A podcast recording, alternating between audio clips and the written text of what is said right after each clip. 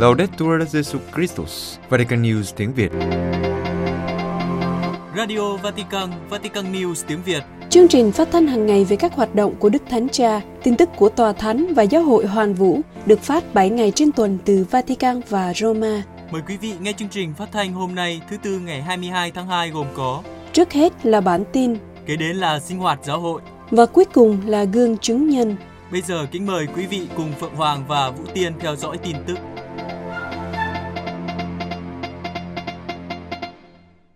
Đức Thánh Cha tái khẳng định giám mục phải có phép tòa thánh khi cho phép cử hành thánh lễ theo nghi lễ cũ. Vatican, trong một phúc chiếu ban hành ngày 21 tháng 2, Đức Thánh Cha nhắc lại cách rõ ràng rằng các giám mục chỉ được cho phép sử dụng các nhà thờ giáo xứ cho các nhóm cử hành thánh lễ tiền công đồng, cũng như việc các linh mục được thụ phong sau ngày 16 tháng 7 năm 2021 được sử dụng sách lễ tiền công đồng sau khi được phép của Tòa Thánh. Phúc chiếu của Đức Thánh Cha được ban hành sau khi gặp Đức Hồng Y Arthuros, Tổng trưởng Bộ Phụng tự và Kỷ luật Bí tích ngày 20 tháng 2. Hai vấn đề được nói đến trong phúc chiếu gồm một, việc sử dụng các nhà thờ giáo xứ và khả năng thành lập các giáo xứ tổng nhân cho các nhóm cử hành theo sách lễ năm 1962, được Đức Doan 23 ban hành trước công đồng chuông Vatican II. Và hai, việc sử dụng sách lễ này bởi các linh mục được thụ phong sau ngày 16 tháng 7 năm 2021 đã được Đức Thánh Cha thiết lập trong tự sắc Traditionis Custodes, người gìn giữ truyền thống, được ban hành vào tháng 7 năm 2021. Hai vấn đề này đã được giải thích cách khác nhau và là đề tài của các cuộc thảo luận gần đây cả trên các phương tiện truyền thông. Trong thực tế, tự sắc Traditionis Custodes đã nói rõ, đây là hai trường hợp hạn chế mà giám mục trước khi quyết định phải xin phép bộ phụng tự là cơ quan theo tự sắc thi hành thẩm quyền của tòa thánh về vấn đề này. Do đó, bộ phụng tự tùy theo hoàn cảnh sẽ cho phép đấng bản quyền giáo phận. Sau khi nhắc lại rằng hai trường hợp trên thuộc quyền miễn chuẩn của tòa thánh và do đó các giám mục có nghĩa vụ phải xin phép tòa thánh, Đức Thánh Cha tuyên bố nếu một giám mục giáo phận cho phép miễn chuẩn trong hai trường hợp nêu trên, Ngài có nghĩa vụ thông báo cho Bộ Phụng tự và Kỷ luật bí tích. Cơ quan sẽ đánh giá từng trường hợp. Do đó, đối với các phép ban cho các nhà thờ giáo xứ, việc thành lập các giáo xứ riêng và sử dụng sách lễ cổ cho các linh mục được thụ phong sau tháng 7 năm 2021 đã được bản quyền giáo phận thiết lập mà không có sự đồng ý của tòa thánh, giám mục phải xin phép bộ phụng tự. Đức Thanh Cha khuyến khích các thành viên Hội Thánh Phêrô thể hiện văn hóa dịu dàng để chống lại sự dựng dưng. Vatican, ngày 20 tháng 2, gặp gỡ các thành viên Hội Thánh Phêrô, Đức Thánh Cha cảm ơn Hiệp hội Bác Ái có trụ sở tại Roma, đang cố gắng tiếp cận những người nghèo ở Roma bằng sự giúp đỡ cụ thể và lòng trắc ẩn. Hội Thánh Phêrô được thành lập vào năm 1869 từ sáng kiến của một nhóm người trẻ của giáo phận Roma. Trong 150 năm qua, tổ chức này hỗ trợ các hoạt động bác ái của giáo hội nhằm giúp đỡ những người gặp khó khăn nhất. Đức Thánh Cha nói rằng, Ngài nhìn thấy nơi họ hình ảnh của người Samari nhân hậu, người đã động lòng trắc ẩn và dịu dàng. Ngài đề cao nỗ lực, thời gian, năng lượng, sự sáng tạo, kiên nhẫn và kiên trì của Hội Thánh Phêrô khi làm việc. Ngài nói rằng, tôi nghĩ đến các bạn, những người gặp gỡ các anh chị em của chúng ta tại các nơi của nhà ăn bác ái, trong các trung tâm lắng nghe, nơi các mái ấm, ở những ngôi nhà tiếp đón các gia đình có con cái đang được điều trị tại Bệnh viện Nhi đồng Bambino Gesù. Nhắc lại sự dịu dàng của người Samari, Đức Thanh Cha nói rằng đây cũng là điều đầu tiên Ngài muốn nói với họ. Ngài giải thích rằng sự dịu dàng không phải là cảm xúc, nhưng là một đặc điểm của tình yêu Thiên Chúa mà ngày nay chúng ta cần hơn bao giờ hết. Ngài nói rằng trong những xã hội thường bị ô nhiễm bởi một nền văn hóa thờ ơ và vứt bỏ, là các tín hữu, chúng ta được kêu gọi đi ngược lại bằng một nền văn hóa dịu dàng, nghĩa là quan tâm đến người khác như Chúa đã quan tâm đến chúng ta, đến tôi, đến bạn, đến mỗi người chúng ta. Điều thứ hai, Đức Thánh Cha nhắc các thành viên của Hội Thánh Phêrô không bao giờ được quên, đó là chúng ta thực sự yêu thương người khác đến mức chúng ta nhận ra mình được Chúa và đấng cứu độ của chúng ta yêu thương. Chúng ta giúp đỡ đến mức chúng ta cảm thấy mình đã được giúp đỡ. Theo Đức Thánh Cha, chúng ta có thể trải nghiệm điều này trong sự thinh lặng của cầu nguyện. Khi chúng ta đứng trước Chúa với chính con người của chúng ta và người ban thần khí của người trong trái tim chúng ta. Người có thể ban cho chúng ta lòng trắc ẩn và sự dịu dàng của người. Và vì vậy, chúng ta có thể tiếp tục. Không phải chúng ta mà là Chúa ở cùng chúng ta. Đây là bí mật của đời sống Kitô hữu và một cách đặc biệt của việc phục vụ bác ái. Kết thúc bài diễn văn, Đức Thanh Cha nói rằng, tôi không thể đồng hành với các bạn trên đường phố Roma, nhưng tôi đồng hành với trái tim và lời cầu nguyện của mình. Đức Thánh Cha nói với các nghệ sĩ, vẻ đẹp là công trình của Thánh Thần. Vatican, trong buổi tiếp kiến các thành viên của Fondazione Ente dello Spettacolo, một tổ chức công giáo của võ điện ảnh ở Ý, nhân kỷ niệm 75 năm hoạt động, Đức Thanh Cha nói về tầm quan trọng của cái đẹp và mối quan hệ của cái đẹp với sự hài hòa, điều mà Ngài xác định là công trình của Chúa Thánh Thần. Buổi tiếp kiến của Đức Thánh Cha với khoảng 200 thành viên của Fondazione Ente Spettacolo diễn ra một cách thân mật qua việc Ngài trao cho họ bài nói chuyện đã chuẩn bị sẵn và dành cho họ những lời chân tình. Ngài nói rằng, trong trình thuật sáng tạo, Thiên Chúa vừa là tác giả vừa là khán giả. Trang đầu tiên của Kinh Thánh là một lịch sử về sự tham gia, vẻ đẹp và niềm đam mê. Trong trang này, người ta có thể tìm thấy ý nghĩa của hoạt động văn hóa. Một mặt là hành động sáng tạo, mặt khác là sự chiêm nghiệm và đánh giá. Theo Đức Thánh Cha, mặc dù quan trọng, nhưng không phải lúc nào vẻ đẹp cũng được chú ý trong giáo hội. Ngài giải thích, cái đẹp luôn bị để sang một bên, ở trong góc. Các sách thần học nói nhiều về chân lý, về điều tốt, nhưng không nói nhiều về cái đẹp. Ngài nhận xét rằng, dường như việc thảo luận về cái đẹp không liên quan đến suy tư thần học và mục vụ, như câu nói nổi tiếng của văn hảo Nga Dostoevsky, cái đẹp sẽ cứu rỗi chúng ta. Đức Thánh Cha nói tiếp, vẻ đẹp là sự hài hòa, công việc của Chúa Thánh Thần. Khi chúng ta nhìn thấy công việc của Chúa Thánh Thần làm hài hòa những khác biệt, chúng ta hiểu thế nào là vẻ đẹp. Vẻ đẹp là hoạt động của Thánh Thần, hài hòa tất cả, tương phản, đối lập, mọi thứ. Ngài đưa ra ví dụ về sáng ngày lễ ngũ tuần, có một sự ồn ào lớn, mọi người đang nói chuyện, không ai biết chuyện gì đang xảy ra, một sự hỗn loạn lớn. Chính Thánh Thần đã làm hài hòa tất cả những điều này. Theo Đức Thánh Cha, trong lĩnh vực điện ảnh, điều này được thể hiện rõ. Thực tế, điện ảnh hướng đến sự hài hòa và những tác phẩm điện ảnh vĩ đại nhất là những tác phẩm truyền tải được sự hài hòa, cả trong niềm vui lẫn nỗi đau, sự hài hòa của con người. Đức Thánh Cha kết thúc bài nói chuyện, cảm ơn các nghệ sĩ và suy tư về tầm quan trọng của ngành công nghiệp điện ảnh. Xin cảm ơn những gì anh chị em đang thực hiện, đó là hoạt động truyền giáo và cũng là những công trình thơ, vì điện ảnh là thơ cho đời sự thi vị. Cảm ơn anh chị em vì hành trình này. Hãy tiếp tục theo bước chân của những người vĩ đại. Anh chị em, những người Ý có một lịch sử vẽ vang về điều này. Hãy tiếp tục như thế. Đức Hồng Y Uenle nói rằng, thay vì phê bình, cần phải bảo vệ luật độc thân linh mục. Vatican, Đức Hồng Y Mark Uenle, nguyên tổng trưởng Bộ Giám mục, nhấn mạnh luật độc thân linh mục là một hồng ân lớn lao Chúa Kitô ban cho giáo hội, cho nên thay vì phê bình, chúng ta phải coi trọng và khuyến khích ơn gọi, vì đó là chứng tá đức tin. Hôm thứ Hai ngày 20 tháng 2, tại buổi trình bày kỷ yếu của Hội nghị chuyên đề quốc tế diễn ra năm ngoái, hướng tới một nền thần học nền tảng về chức linh mục. Đức Hồng Y Uenle nói rằng cần phải tái đánh thức chức linh mục của những người đã được rửa tội, nghĩa là vai trò của các linh mục trong thế giới và giáo hội. Ngài nhấn mạnh, nếu chúng ta, các linh mục, không ý thức về căn tính linh mục của mình, chúng ta sẽ cho rằng vai trò của chúng ta trong thế giới không đáng kể. Trong cuộc phỏng vấn với Vatican News sau đó, Đức Hồng Y nhấn mạnh thêm điều này. Mục đích chính của thừa tác vụ là duy trì, khuyến khích và nuôi dưỡng chức linh mục của những người đã được rửa tội. Đây là điểm chính, bởi vì đó là lý do tại sao các linh mục rao giảng tin mừng và ban các bí tích để những người đã được rửa tội, giáo dân có thể sống kết hợp với Chúa Kitô. Việc họ tìm kiếm sự thánh thiện và do đó cũng có tác động đến môi trường của họ trong môi trường xã hội của họ. Và trả lời cho câu hỏi của chương trình truyền hình TGCOM 24 của Ý về sự độc thân linh mục, Đức Hồng Y chỉ ra rằng, trên hết, đó là sự liên tục trong lối sống linh mục. Đó là một ơn gọi đặc biệt, cần ân sủng của Chúa để sống đời sống đó. Nguyên Tổng trưởng Bộ Giám mục cảnh báo rằng, khi tìm kiếm những lựa chọn thay thế như người ta đang thực hiện vào lúc này, nghĩ về việc canh tân giáo hội, tìm kiếm lối sống khác cho các linh mục, thì tôi nghĩ đó là dấu hiệu cho thấy thiếu đức tin và thiếu tình yêu. Đây không phải là tin tốt. Vì lý do này, Đức Hồng Y Lê đã chỉ ra rằng thay vì phê bình luật độc thân, chúng ta phải coi trọng và khuyến khích ơn gọi, bởi vì đó là chứng tá của đức tin. Hơn 30.000 bạn trẻ công giáo Pháp sẽ tham dự Ngày Giới Trẻ Thế Giới ở Lisbon.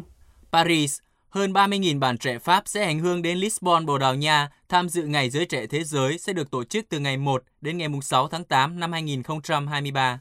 Ở Pháp, việc chuẩn bị cho Ngày Giới Trẻ Thế Giới tiếp theo đang diễn ra tốt đẹp. Theo số liệu từ Hội nghị Phục vụ Quốc gia về truyền giáo cho giới trẻ và ơn gọi của Hội đồng Giám mục Pháp, hơn 10.000 tình nguyện viên Pháp đã đăng ký và dự kiến sẽ có 70 giám mục Pháp đến Bồ Đào Nha và sẽ có hơn 30.000 bạn trẻ công giáo Pháp đến Lisbon từ ngày mùng 1 đến ngày mùng 6 tháng 8. Giáo hội Pháp sẽ có một thời gian riêng được tổ chức tại sân vận động Restelo vào sáng thứ Ba, ngày mùng 1 tháng 8, vài giờ trước khi Đức Thánh Cha Francisco chính thức khai mạc Đại hội Giới Trẻ Thế Giới. Trong suốt buổi sáng, những người trẻ Pháp sẽ được mời sống một khoảnh khắc của lễ hội, được nhấn mạnh bằng thời gian thánh lễ, ca ngợi, chia sẻ, làm chứng, âm nhạc và cầu nguyện trước sự chứng kiến của những nhân chứng uy tín mà tên của họ sẽ sớm được Hội đồng Giám mục công bố.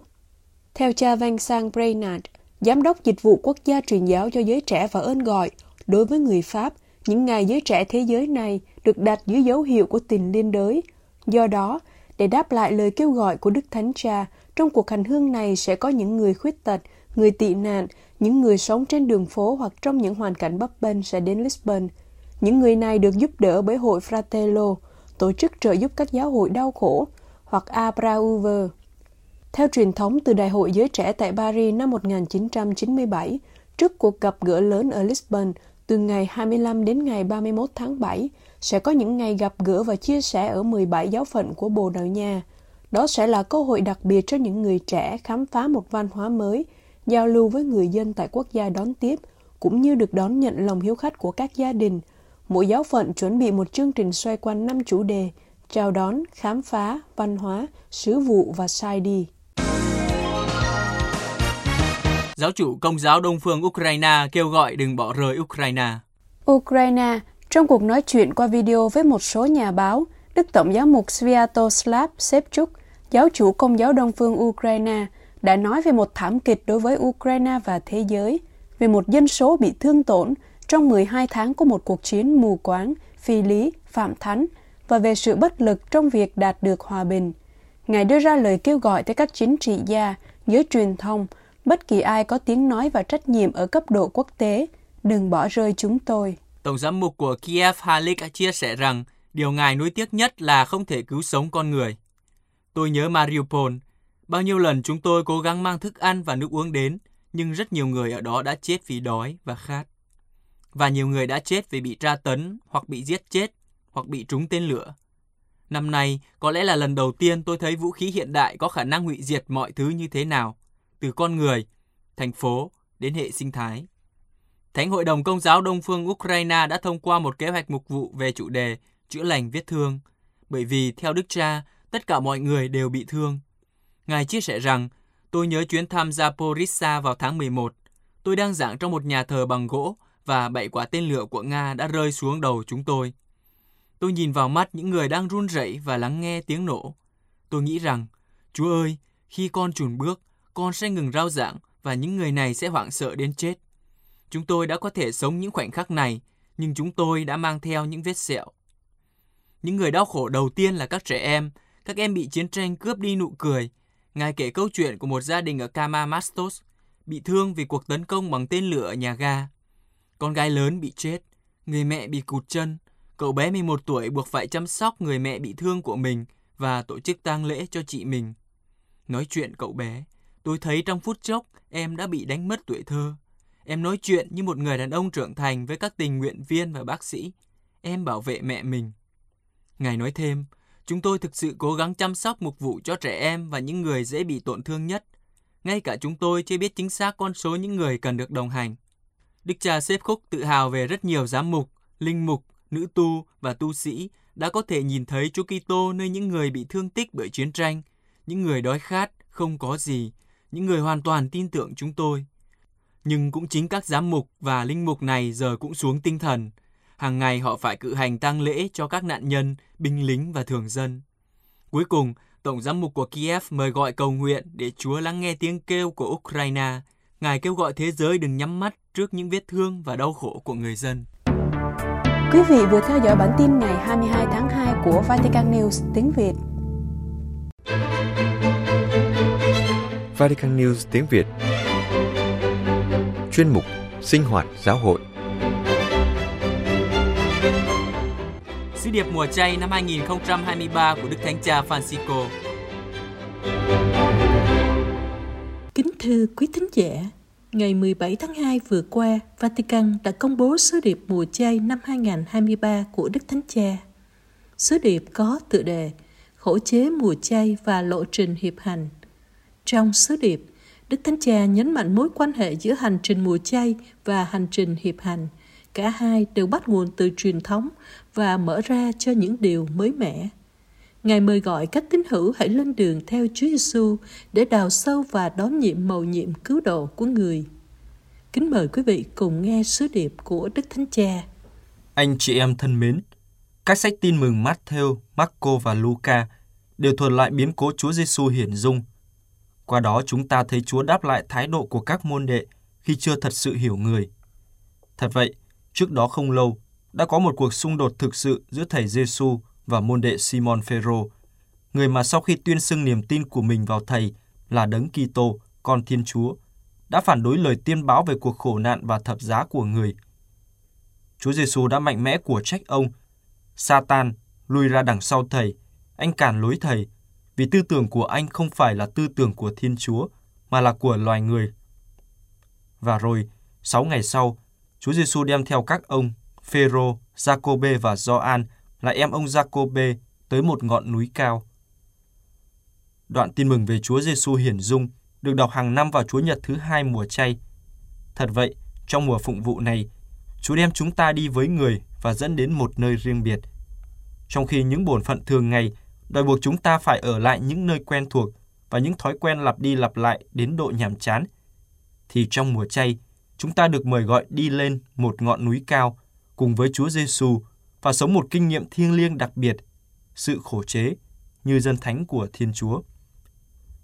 Khổ chế mùa chay là một quyết tâm được trợ giúp nhờ ân sủng để vượt thắng khiếm khuyết đức tin và thái độ phản kháng của chúng ta khi đi theo Chúa Giêsu trên con đường thập giá. Đây chính là điều mà Phêrô và các môn đệ cần thực hiện để đào sâu kiến thức về thầy, để hiểu trọn vẹn và đón nhận mầu nhiệm cứu độ của Thiên Chúa, được thực hiện trong sự hiến thân trọn vẹn vì tình yêu. Chúng ta phải để Chúa Giêsu dẫn mình đi lối riêng, đưa lên cao và tách ra khỏi sự tầm thường và phù phiếm. Giống như một cuộc leo núi, chúng ta cần phải khởi hành một lộ trình khó khăn, đòi hỏi nỗ lực, hy sinh và tập trung. Những điều kiện tiên quyết này cũng rất quan trọng đối với lộ trình hiệp hành. Là một hội thánh, chúng ta đã dấn thân thực hiện. Sẽ thật hữu ích khi chúng ta suy tư về mối tương quan giữa khổ chế mùa chay và trải nghiệm hiệp hành.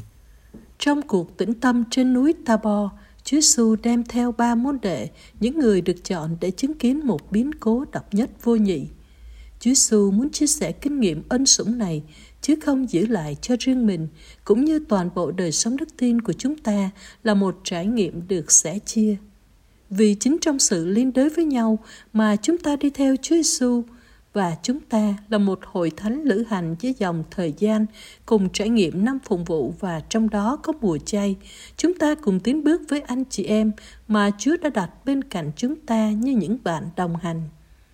Cũng giống như biến cố Chúa Giêsu và các môn đệ đi lên núi Tabor, chúng ta có thể khẳng định rằng hành trình mùa chay của chúng ta là hiệp hành, bởi vì chúng ta cùng nhau đi trên một con đường với tư cách là những môn đệ của một vị thầy duy nhất. Hơn nữa chúng ta biết rằng chính Chúa Giêsu là con đường và do đó trong hành trình phụng vụ cũng như trong tiến trình thượng hội đồng, giáo hội không làm gì khác hơn là bước vào mầu nhiệm Đức Kitô đấng cứu độ một cách sâu xa và trọn vẹn hơn. Và như thế chúng ta cùng bước lên cao điểm. Tin mừng thuật lại rằng Chúa Giêsu biến đổi hình dạng trước mặt các ông, dung nhan người chói lọi như mặt trời và y phục người trở nên trắng tinh như ánh sáng. Đây là chóp đỉnh mục tiêu của cuộc hành trình. Vào cuối cuộc leo núi, khi đang ở trên đỉnh núi với Chúa Giêsu, ba môn đệ được ơn nhìn thấy người trong vinh quang, chói ngời ánh sáng siêu nhiên. một ánh sáng không đến từ bên ngoài nhưng tỏa ra từ chính Chúa. Vẻ đẹp thiêng liêng của thị kiến này trỗi vượt hơn những nỗ lực mà các môn đệ đã cố gắng khi lên núi Tabor.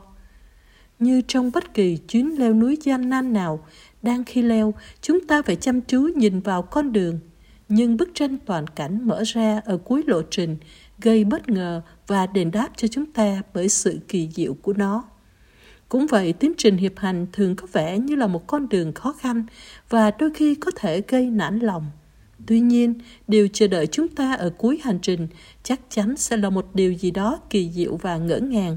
Điều đó sẽ giúp chúng ta hiểu rõ hơn ý muốn của Thiên Chúa và sứ mạng dành cho chúng ta trong khi phục vụ vương quốc của Ngài. Trải nghiệm của các môn đệ trên núi Tapo càng phong phú hơn nữa khi bên cạnh Chúa Giêsu biến hình xuất hiện ông Môse và Elia, vốn là hiện thân của lề luật và các ngôn sứ.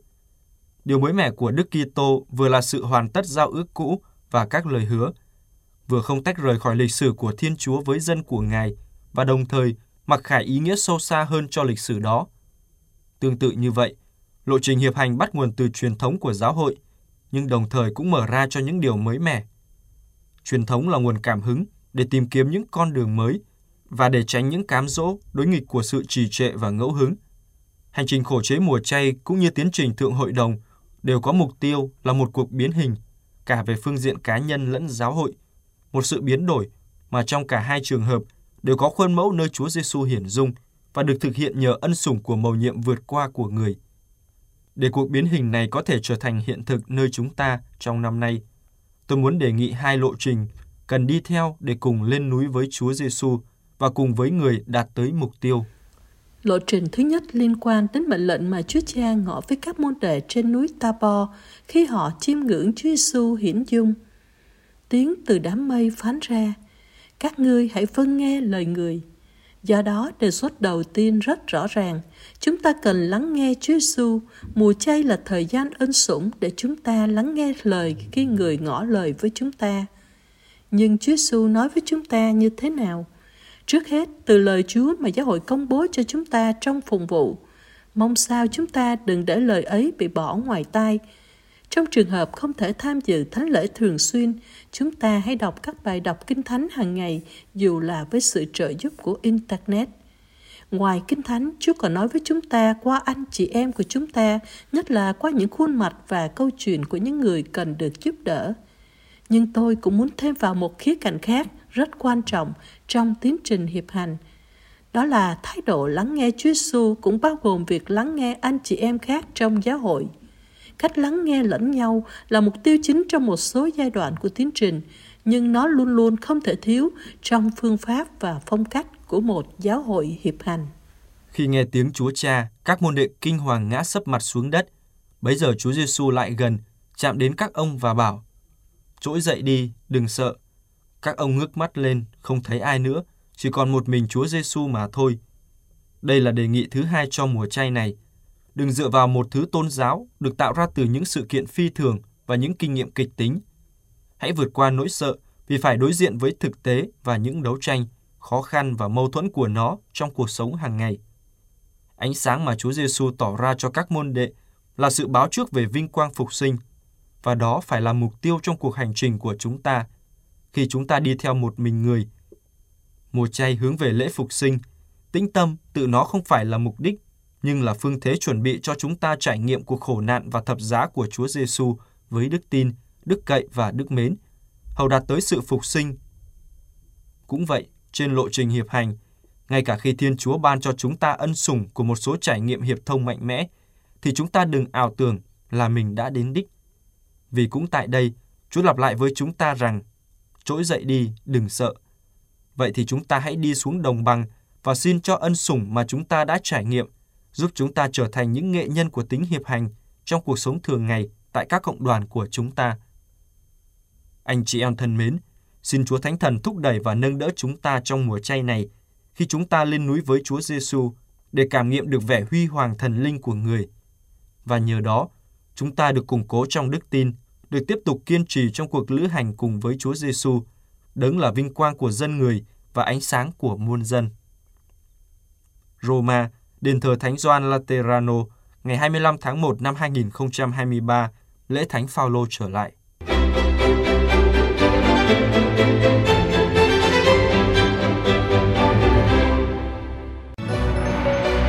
Vatican News tiếng Việt Chuyên mục Gương chứng nhân Bà Marie Jose Lalat được Đức Thánh Cha trao tặng đóa hồng vàng vì sự dấn thân phục vụ người nghèo. Ngày mùng 6 tháng 2 năm 2023, bà Marie-José Larla, người sáng lập và chủ tịch Hiệp hội Le Mailleur de l'Espoir, đã được Đức Thánh Cha trao đóa hồng vàng, một danh dự đặc biệt vì những hoạt động dấn thân phục vụ người nghèo. Từ thế kỷ thứ 11, các giáo hoàng đã mời gọi nghệ nhân kim hoàng làm những cánh hồng bằng vàng rồng kết thành bó hay nguyên cây. Được Đức Giáo Hoàng làm phép vào Chúa Nhật Hồng, tức Chúa Nhật thứ tư mùa chay. Hồng vàng được rước kiệu từ vương cung thánh đường thánh giá đến điện Laterano. Sau đó, đóa hồng được tặng cho một thánh đường, một quân vương hay một cộng đoàn có công trạng. Đóa hồng vàng biểu tượng cho Đức Trinh Nữ và thành Jerusalem Thiên Quốc là sự trân trọng của các giáo hoàng dành cho những bậc đáng kính hay các đền thờ, giáo đường, thành phố. Như dấu chỉ của lòng biết ơn đối với công ích được thực hiện cho giáo hội hay vì lợi ích của xã hội. Như vào năm 2017, dịp kỷ niệm 100 năm Đức Mẹ hiện ra ở Fatima, Đức Thánh Cha Francisco đã dâng kính Đức Mẹ đóa hồng vàng.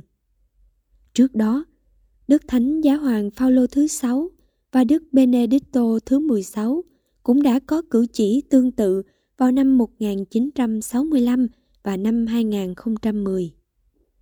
Vì thế, khi trao tặng cho bà Marie José Lạc là đóa hồng vàng, Đức Thánh Cha muốn bày tỏ lòng biết ơn to lớn đối với bà. Xúc động trước vinh dự này, bà Marie nói khi nhận đóa hồng vàng – bà muốn đại diện cho các phụ nữ và các trẻ em có hoàn cảnh khó khăn nạn nhân của những vụ tấn công bạo lực. Theo nhiều người đây là một sự công nhận xứng đáng. Bà marie đã đưa ra nhiều sáng kiến trong các hoạt động phục vụ những người yếu đuối. Bà đã kết hôn là mẹ và là bà một tín hữu đạo đức trong một giáo xứ ở paris trong 30 năm bà đã làm việc tại unesco phụ trách chương trình về giáo dục, hy vọng và liên đới xung quanh một quả bóng. Cùng với Michael sinves cầu thủ bóng đá quốc tế, bà đã thành lập Hiệp hội Les Écoles de l'Ebre. Nhờ đó, hàng trăm trẻ em ở Guinea, Niger, Lào, Haiti có thể đến trường và học nghề. Bà không ngừng dấn thân hoạt động nhân đạo ngay cả khi đã nghỉ hưu. Bà nói, tôi vẫn tiếp tục kết nối với các quốc gia nơi có các dự án đang được thực hiện tôi không thể dừng lại tôi say mê đấu tranh chống bất công đặc biệt đối với các trường hợp phụ nữ và trẻ em bị lạm dụng tôi đã có kinh nghiệm lần đầu tiên về hoạt động này ở kinshasa của cộng hòa dân chủ congo chúng ta những người trưởng thành phải có trách nhiệm đối với các trẻ em để theo đuổi dự án vào tháng 2 năm 2018, bà thành lập Hiệp hội Le Mailleur de l'Espoir với mong muốn cung cấp cho các trẻ em đang sống trong hoàn cảnh nghèo khó, dễ bị tổn thương một nền giáo dục cơ bản, đào tạo nghề cũng như các hoạt động thể thao. Công việc của bà mở rộng đến các trẻ em bị mắc bệnh bạch tạng ở Burundi, bị mọi người xua đuổi vì cho rằng đó là do phù thủy nhập Hiệp hội của bà cũng dấn thân làm việc với các phụ nữ sống sót sau những vụ bạo lực tình dục ở Bukavu của Congo. Bà làm việc này với sự cộng tác của tiến sĩ Denis Mukwege, người phục hồi phụ nữ, được nhận giải Nobel Hòa bình năm 2018. Bà tạo dựng một ngôi nhà phục hồi được gọi là nhà Dorca, đón tiếp các phụ nữ và cung cấp các khóa học nghề cho họ Bà Marie giải thích. Mục tiêu của chúng tôi là tạo cơ hội cho các phụ nữ trở về với gia đình, về xóm làng của họ và ở đó họ được tôn trọng. Đức Thánh Cha đã nhắc đến Bukavu trong chuyến viếng thăm gần đây đến Congo. Trong buổi gặp gỡ các nạn nhân của phía đông quốc gia, Ngài nói, Bukavu là một trong những thành phố mà giới truyền thông quốc tế hầu như không bao giờ đề cập đến. Ở những nơi này và ở những nơi khác, nhiều người bị bắt làm con tin bởi sự độc tài của kẻ mạnh nhất, bởi những kẻ nắm trong tay những vũ khí tinh vi nhất, những vũ khí vẫn tiếp tục được lưu hành. Đức Thánh Cha nói, Ngài cầu nguyện để mọi phụ nữ được tôn trọng, bảo vệ và đánh giá cao. Bởi vì bạo lực đối với một phụ nữ và một người mẹ là chống lại chính Thiên Chúa. Đấng đã nhận lấy thân phận con người từ một người phụ nữ, một người mẹ. Với những dấn thân không mệt mỏi dành cho phụ nữ và trẻ nữ. Theo mong muốn của Đức Thánh Cha, bà Marie George Lagla xứng đáng nhận đóa hồng vàng khen tặng từ vị chủ chăn của giáo hội Hoàng Vũ.